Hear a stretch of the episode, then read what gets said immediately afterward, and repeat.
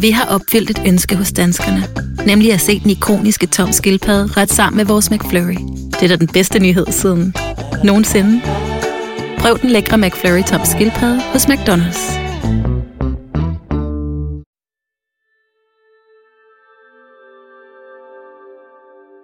Den 15-årige norske Benjamin havde et kælenavn. Han blev kaldt Baloo efter en af figurerne i Junglebogen. Hans far var fra Ghana, og hans mor var fra Norge. Den mørkhårede dreng var klar over, at hans brune hud gjorde, han stak ud i Norge. Det provokerede åbenbart visse mennesker.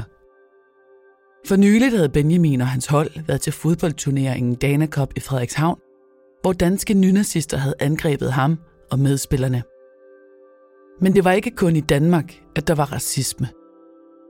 Den 26. januar 2001 skulle Benjamin på tragisk vis blive et symbol på, at der eksisterede en ulmende nynazistisk bevægelse i Norge, og hans mor Marit mistede sit eneste barn.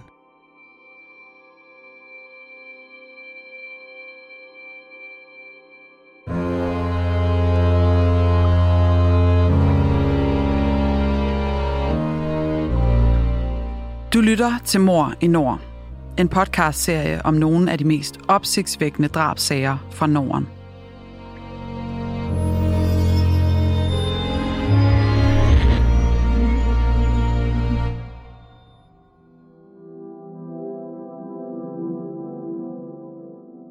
Det du nu skal høre er en virkelig historie, researchet og fortalt af Janne Ågård og læst op af Le Gammeltoft. Dette er en genfortælling af sagens fakta, som de har været gengivet i andre medier fra domsudskrifter og andre skriftlige kilder. Nogle detaljer er udeladt, ligesom vi her afholder os fra at tage stilling. Det har retssystemet gjort. Men du skal være forberedt på, at det kan være voldsomt at lytte til, ikke mindst fordi det handler om rigtige menneskers liv og død.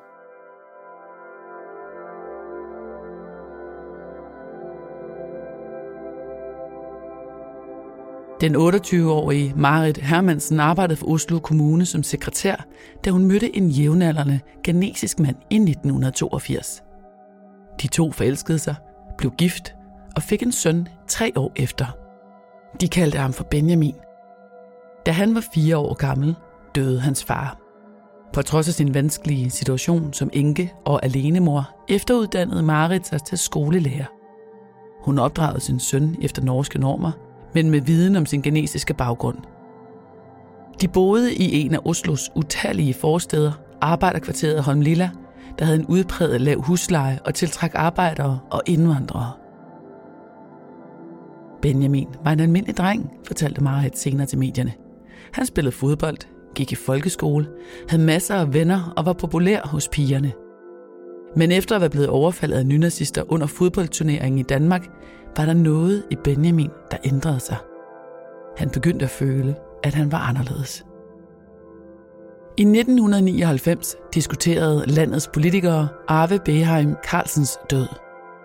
Den 18-årige indiskfødte nordmand var blevet jaget over en gangbro af to mænd, der havde råbt racistiske tilråb efter ham. Arve blev senere fundet druknet i Sogndalfloden.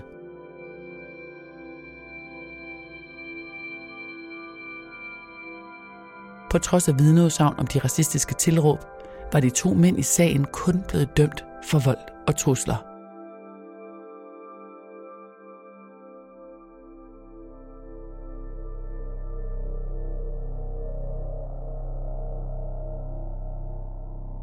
Fredag den 26. januar 2001 om aftenen mødtes Benjamin med sin 16-årige kammerat. Det var kort før sengetid, og de havde aftalt at mødes hurtigt for at bytte cover til deres mobiltelefoner. De stod ved en nærbutik i Holmlila, da de bemærkede to karseklippede unge mænd, der stod ved en bil tæt ved dem. Tænker du det samme som jeg? spurgte Benjamin uroligt. Hans ven svarede, nye nazister. Og så løb de. De to mænd ved bilen stak efter teenagerne. Det var den 21-årige Ole Nikolaj Kvisler og den 19-årige Joe Erling Jar, som begge var medlemmer af den nynazistiske gruppering Boot Boys og de var bevæbnet. Inden i bilen sad den enes kæreste, den 17-årige Veronika Andreasen, der tidligere på aftenen havde fået opgaven at finde nogen, altså at finde udlændingen, som de kunne overfalde. Benjamin sprang over et hegn med glid på den isglatte jord. Ole var straks fremme ved ham og stak ham i ryggen med en kniv. Da Benjamin faldt om, satte Joe sig oven på ham og stak ham. Benjamin skreg. Så tog Ole og Joe benene på nakken. Benjamin rejste sig og gik nogle få skridt, før han til sidst faldt om, og hans ven så ham dø.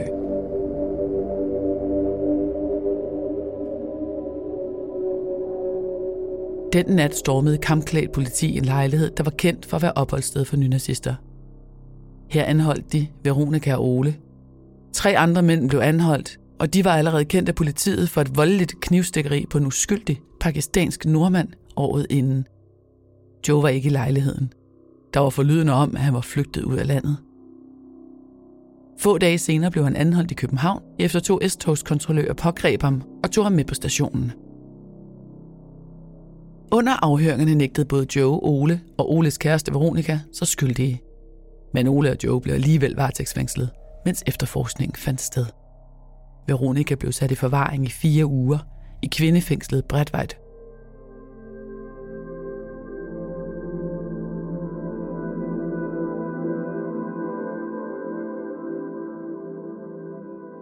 På gerningsstedet i Homlila lagde Benjamins klassekammerater bamser, kort og blomster – Mordet chokerede ikke bare bydelen, men hele landet. Der blev arrangeret demonstrationer og fakkeloptog for at vise afsky over for mordet, og ikke mindst morderne. Næsten 45.000 mennesker gik på gaden i en antiracistisk demonstration den 1. februar 2001 i Oslo for at hylde Benjamin, deriblandt mange ledende politikere og prins Håkon. En indad debat blev startet, hvor flere profilerede partiledere blev kritiseret for racistiske udtalelser. Racismedebatten rykkede fra medierne og gadedemonstrationerne ind i de norske hjem. Selvom den norske befolkning statistisk set var etnisk blandet, forestillede de fleste nordmænd sig, at det at være norsk betød, at man var hvid. Det på trods af den oprindelige samiske befolkning og en lang række minoriteter med indvandrerbaggrund, såsom jøder, katolikker og romager. Politiet og det antiracistiske center skønnede, at antallet af norske nazister var ganske lavt, der var blot 150 aktive nynazister i Norge på det tidspunkt. Selvom befolkningen så forbrydelsen som en ekstrem undtagelse, vækkede det en vis selvrensagelse, og der blev diskuteret hverdagsracisme ved middagsbordene.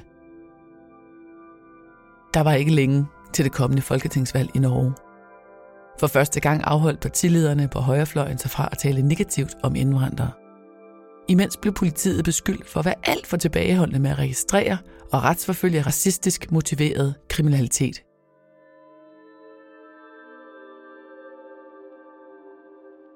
Den 6. februar blev Benjamin begravet. Kort efter blev sangen Song to Benjamin udgivet. Den blev fremført af en række lokale musikere. Året efter blev der rejst en buste af Benjamin på gerningsstedet. Den bar teksten Glem ikke Ideen kom fra klassekammeraterne i Holm Lilla, og både den norske statsminister Jens Stoltenberg og den norske biskop Gunnar Stolstedt var til stede ved den efterfølgende mindesgudstjeneste.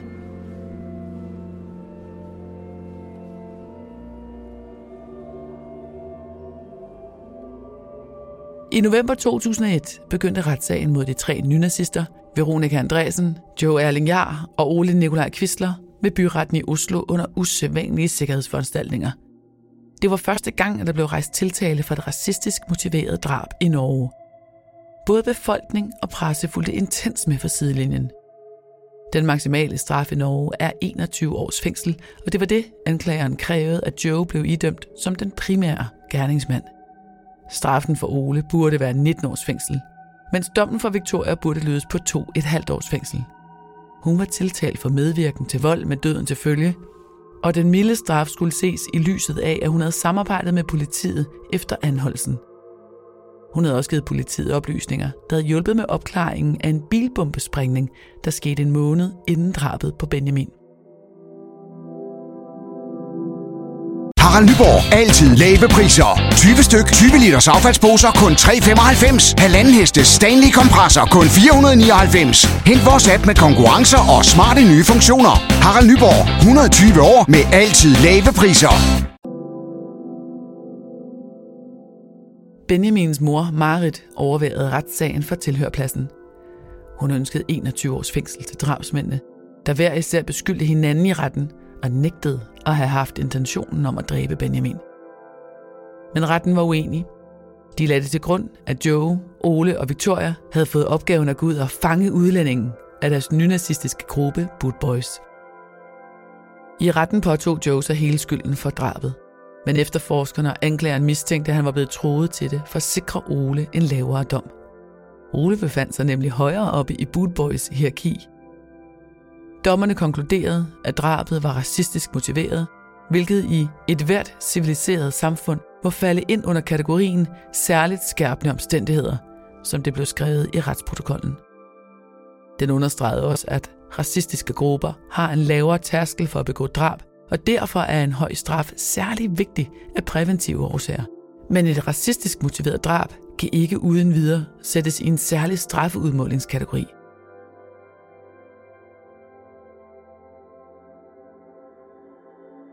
På trods af de skærpede omstændigheder idømtes Joe 16 års fængsel, Ole fik 15 år og Veronica 3 års fængsel.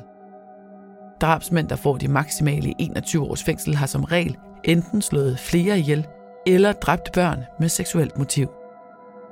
Marit var alligevel dybt skuffet over byrettens dom.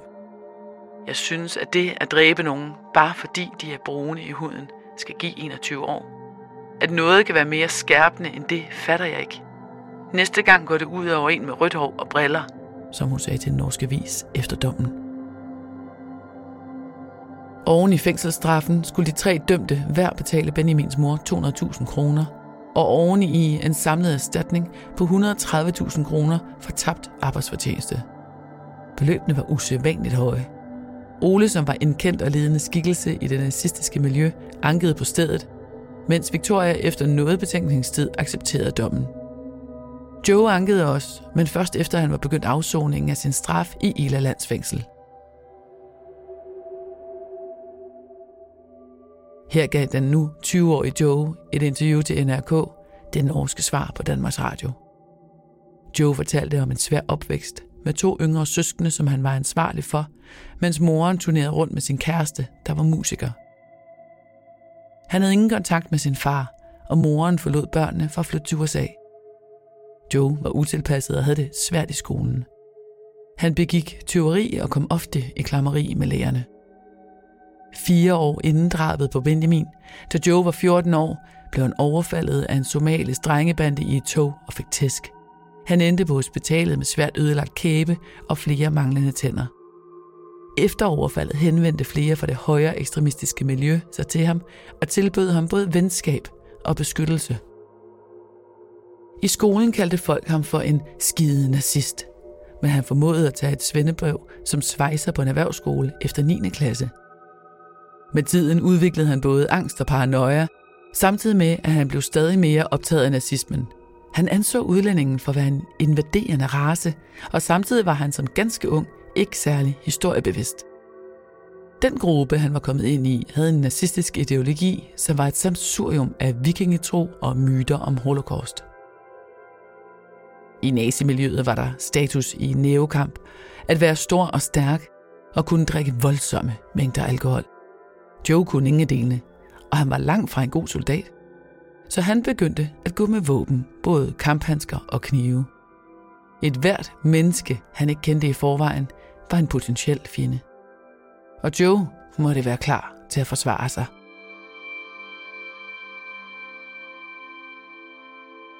Jeg havde stor lyst til at kæmpe, for at sige det sådan. Og jeg var sådan en, som flyttede mig i bussen, hvis de satte sig ved siden af mig, forklarede han tv-holdet. Joes syn på indvandrere ændrede sig i fængslet, hvor han blandt andet afsonede med flere albanere, som kunne fortælle groopvækkende historier. Men på trods af en større refleksion hos den nu voksne Joe, var han stadig tilbøjelig til at skyde en del af ansvaret for drabet på Benjamin over på samfundet.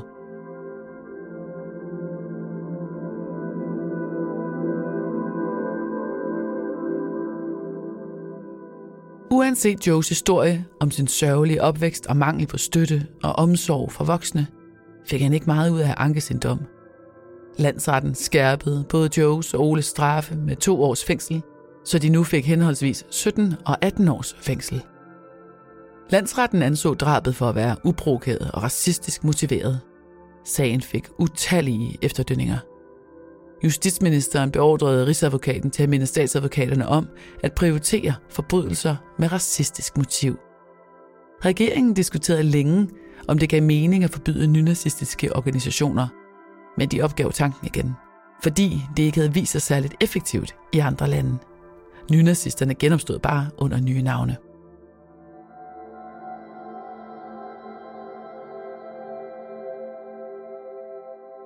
Veronica blev løsladt i 2003 som den første af de tre gerningsmænd.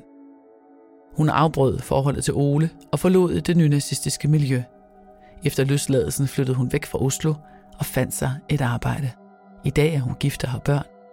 Hun har flere gange afvist at udtale sig om den nat, Benjamin blev dræbt.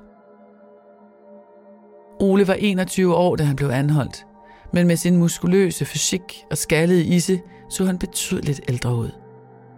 Han blev sendt til Ringerike fængsel. Efter nogle år fik han bevilget en flytning til den åbne anstalt på Fangeøen Pastøj, hvor han kunne pleje forbindelserne til sit gamle nynazistiske miljø. Han blev prøveløsladt efter at have afsonet to tredjedel af sin straf i juli 2013, og kort tid efter genoptog han sine nazistiske aktiviteter, hvilket bragte ham i den norske sikkerhedstjenestes søgelys – han deltog i møder i både Sverige og Finland for erklærede nationalsocialister.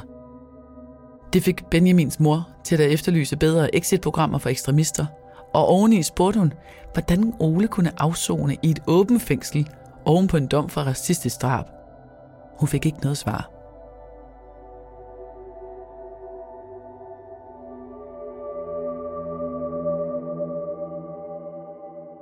Joe brød med nynazisterne efter sin dom – han blev løsladt i 2018 i en alder af 36 år, og inden da sendte han et åbent brev til Benjamins mor og hans venner. Her undskyldte han sine gerninger og skrev, at intet kunne retfærdiggøre hans handlinger dengang, og den sorg og smerte, som drabet på Benjamin forvoldte. Joe beskrev også, hvordan han var blevet forandret og modnet af fængslet, og ikke længere var opfyldt af had, hverken til sig selv eller andre mennesker.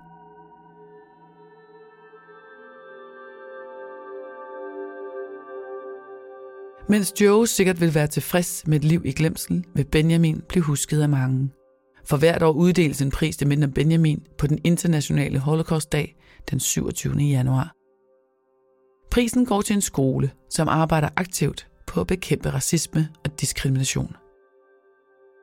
Benjamins mor gjorde det til sit livsværk at arbejde for øget tolerance i Norge ved siden af sit arbejde som folkeskolelærer i Oslo. For sit arbejde mod racisme fik hun kongens fortjenstmedalje i marts 2019. Hun døde få uger senere af kræft, 65 år gammel.